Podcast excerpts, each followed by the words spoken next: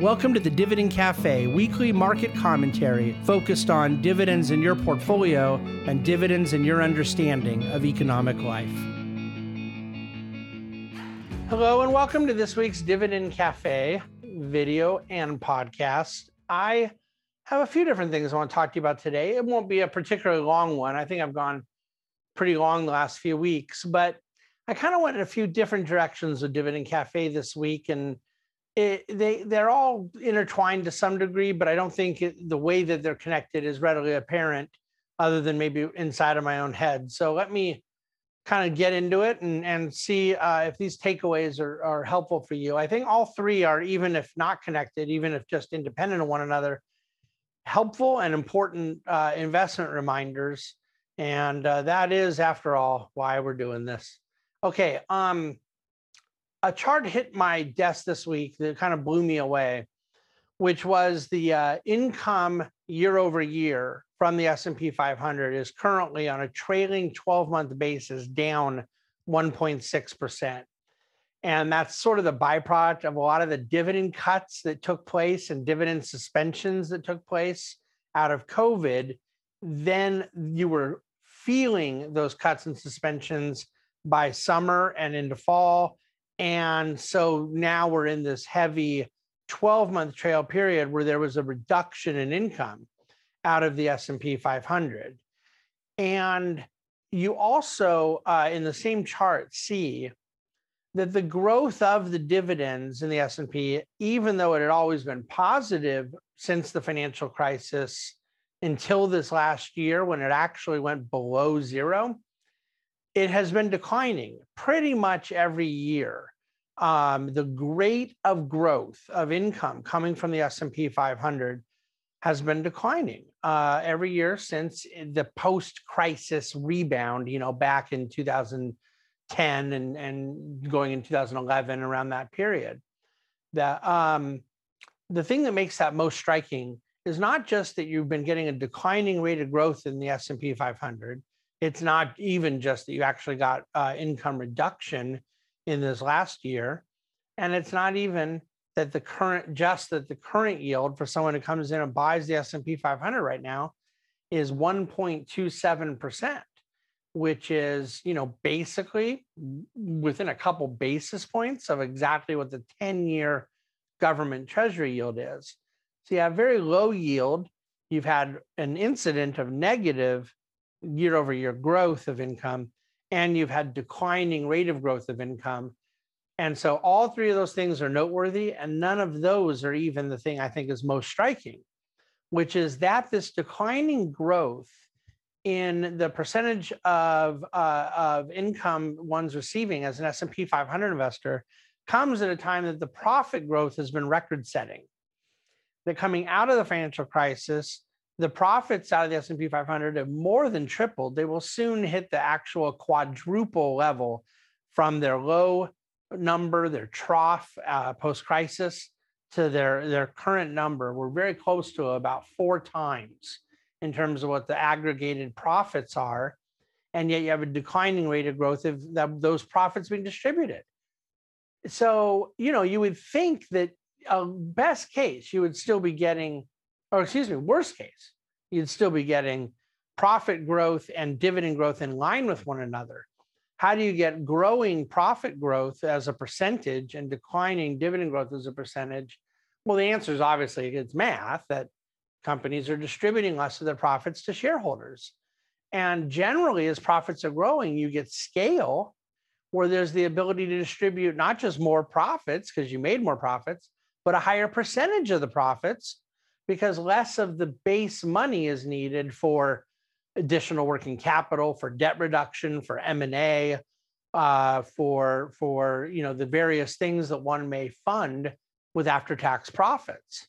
And so I think that this speaks to a phenomena taking place throughout much of the S&P that is very problematic, which is less concerned with returning capital shareholders and more interested in stock buybacks uh, and that's at a period of time where the S&P has exploded in price. And so therefore, buying it, uh, deciding to elevate what money you want to put into stock buybacks right at a time that um, uh, prices are much higher, valuations are much higher, not lower, when it would be more opportunistic to do that, when shareholders could actually benefit from them doing that more dramatically. Now, one could say, and they'd be right, eh, you know, they haven't really returned that much of the stock buybacks to shareholders because most of the buybacks have really gone to offset employee compensation, executive compensation, stock option exercises, restricted stock grants, things like that. And people would be right.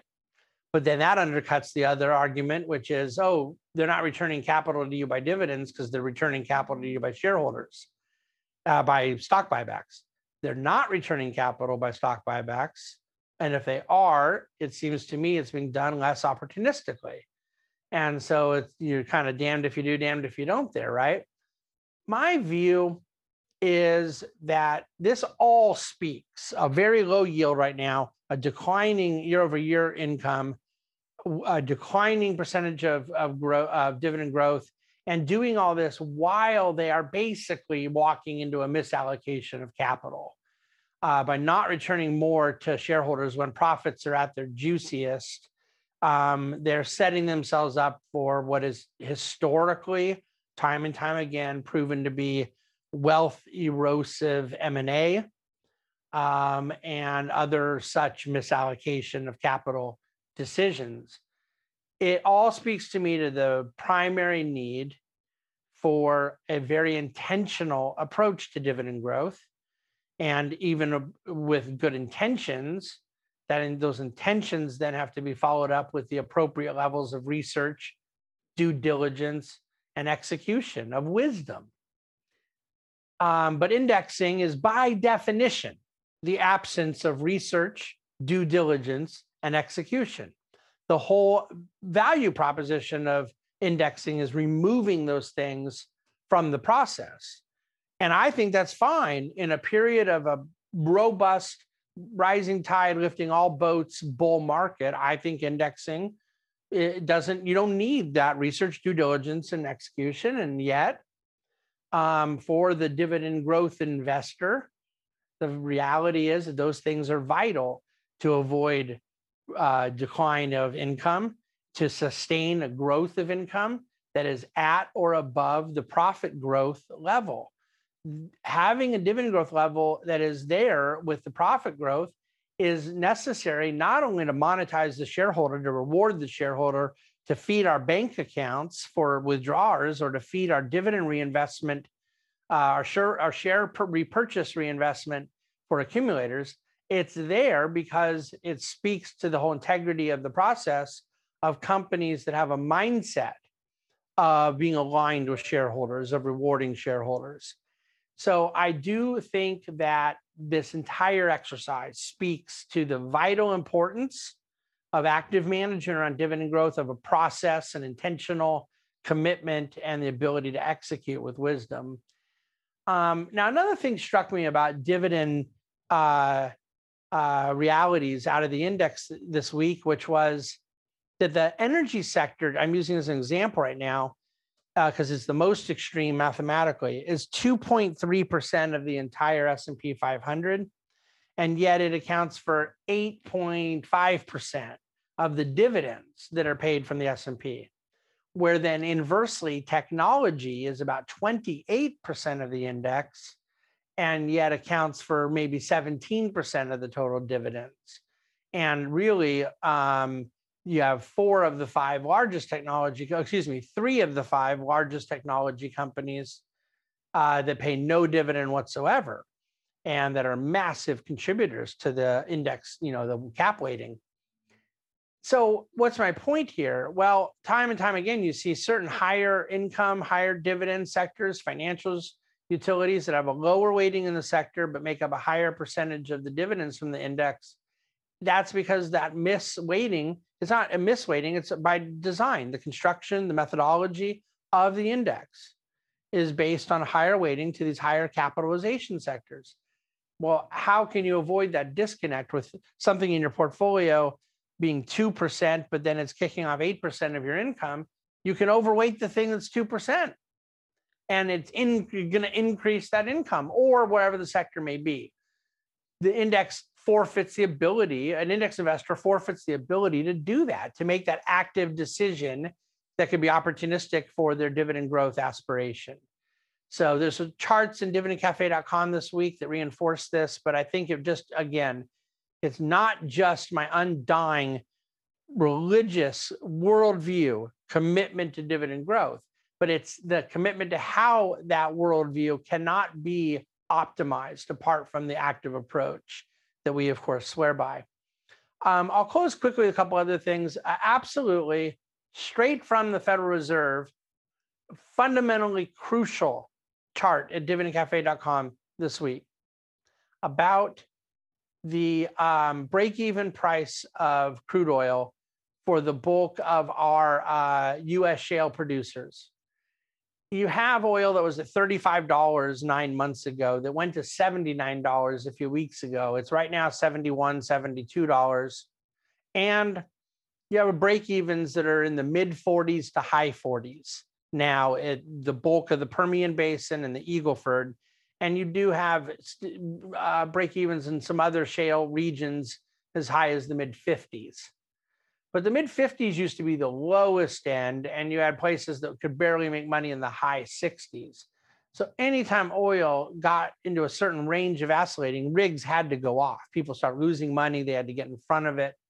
We have a margin now that not only do I think oil is incredibly profitable on the margin at $60, forget the 71, 72 we're at now, but I can make an argument it's more profitable because demand goes higher at the lower prices. And so you may have a lower margin, but you have more volume accumulating more profits.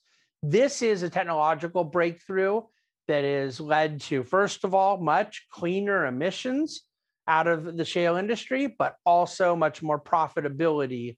That's a more important consideration when you think about where cash flows are going to be in the midstream sector, the pipelines that transport it, and in the upstream sector, those that are exploring and producing and drilling, you are going to see break even points continue coming down. And that is, to me, the unique value proposition right now. The energy sector is not just where the price of oil happens to be at this point in time. We've now created a cushion. I, I do want to, though, also take a moment to talk about um, COVID. And even though that's what the daily writings of DC Today are really for, and even though I honestly do not believe what I'm about to say is necessary to say in the current environment, I think it may be helpful to a lot of you to hear it. And, and I particularly think those of you that go to dividendcafe.com to see some of the charts I've put up are going to feel this a little bit more substantively.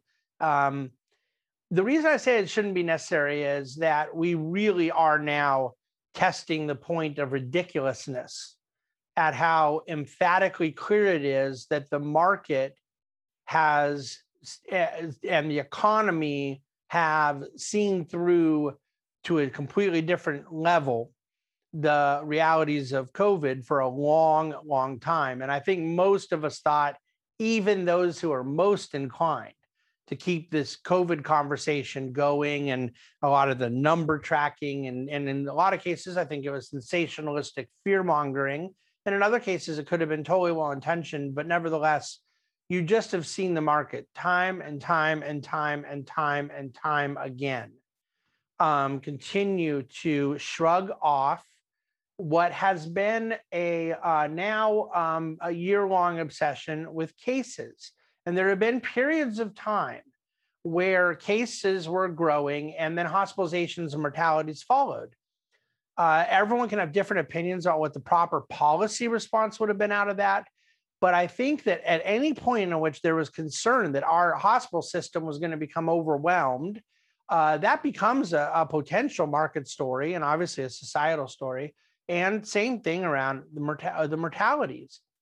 But to the extent that then the number and the focus has stayed with case growth and allowed that to be treated as a story in and of itself, not as a potential precursor to a real story, but just the mere existence of cases has been one of the most disingenuous and inaccurate, and I think in a lot of cases explicitly dishonest parts of COVID coverage for a long time.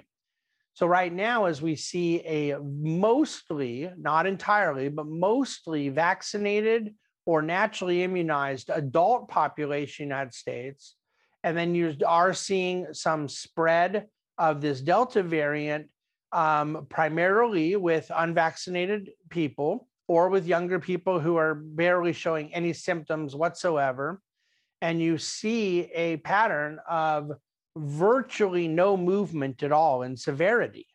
And severity being a combination of hospitalization at an ICU level or, God forbid, mortalities.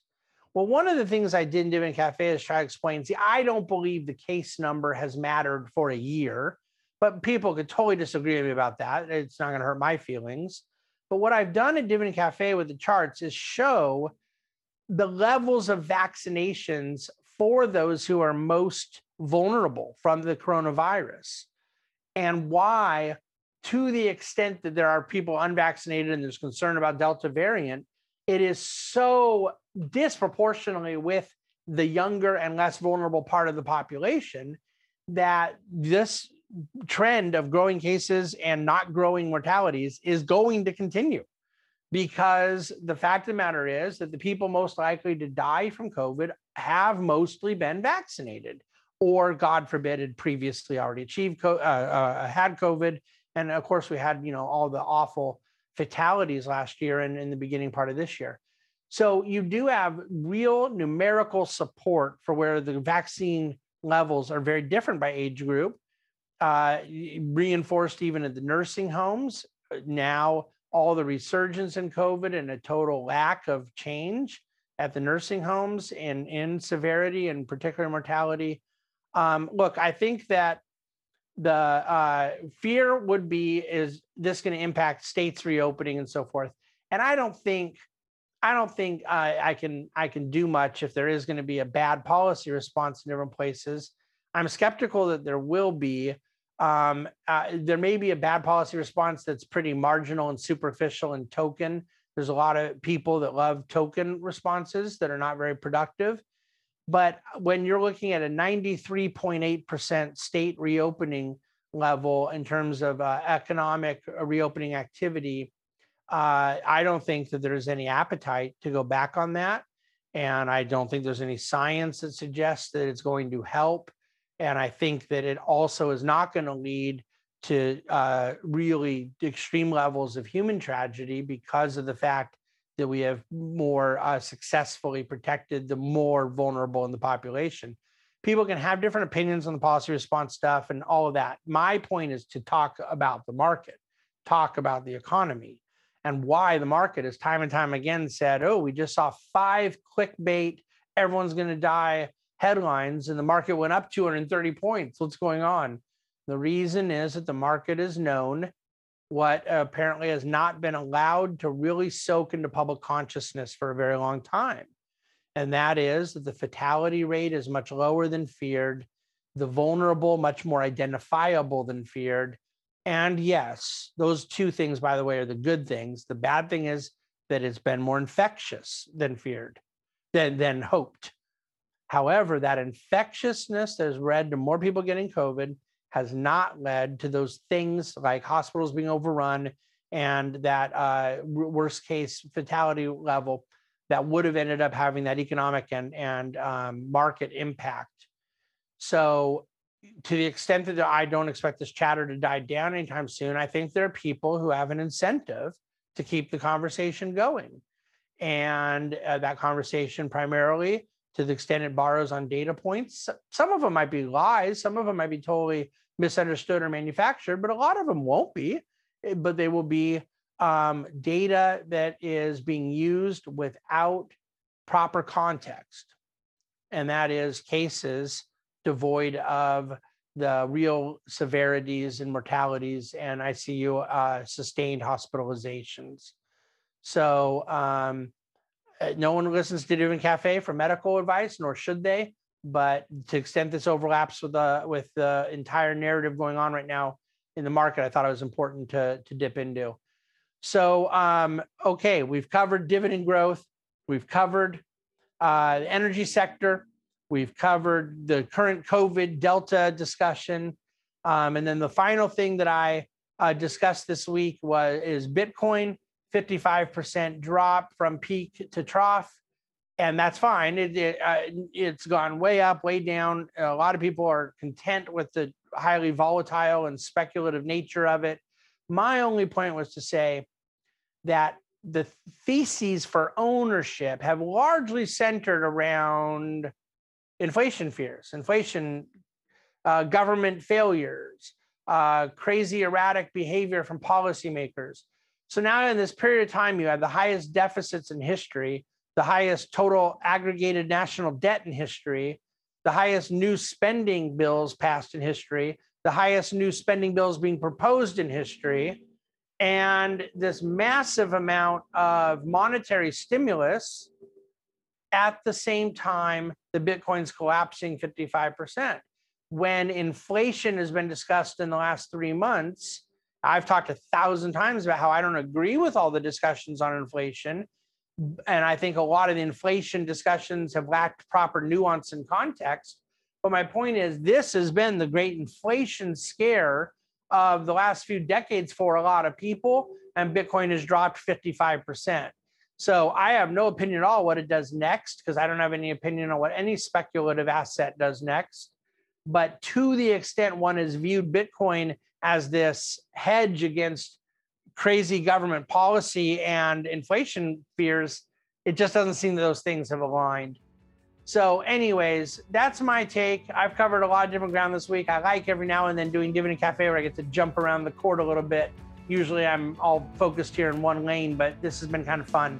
So I'm going to leave it there. I hope you've enjoyed Dividend Cafe. I hope you're going to rate us, rank us, uh, spread the word, and all those good things. But in the meantime, have a wonderful weekend. Reach out if we can do anything whatsoever. Thank you for listening to and watching the Dividend Cafe. The Bahnsen Group is a group of investment professionals registered with Hightower Securities LLC, member FINRA and SIPC, and with Hightower Advisors LLC, a registered investment advisor with the SEC. Securities are offered through Hightower Securities LLC. Advisory services are offered through Hightower Advisors LLC. This is not an offer to buy or sell securities. No investment process is free risk. There is no guarantee that the investment process or investment opportunities referenced herein will be profitable. Past performance is not indicative of current or future performance and is not a guarantee the investment opportunities referenced herein may not be suitable for all investors. All data and information referenced herein are from sources believed to be reliable. Any opinions, news, research, analyses, prices, or other information contained in this research is provided as general market commentary and does not constitute investment advice. The Bahnsen Group and Hightower shall not in any way be liable for claims and make no expressed or implied representations or warranties as to the accuracy or completeness of the data and other information or for statements or errors contained in or omissions from the obtained data and information referenced herein. The data and information are provided as of the date referenced. Such data and information are subject to change without notice. This document was created for informational purposes only. The opinions expressed are solely those of the Bahnsen Group and do not represent those of Hightower Advisors LLC or any of its affiliates. Hightower Advisors do not provide tax or legal advice. This material was not intended or written to be used or presented to any entity as tax advice or tax information. Tax laws vary based on the client's individual circumstances and can change at any time without notice. Clients are urged to consult their tax or legal advisor for any related questions.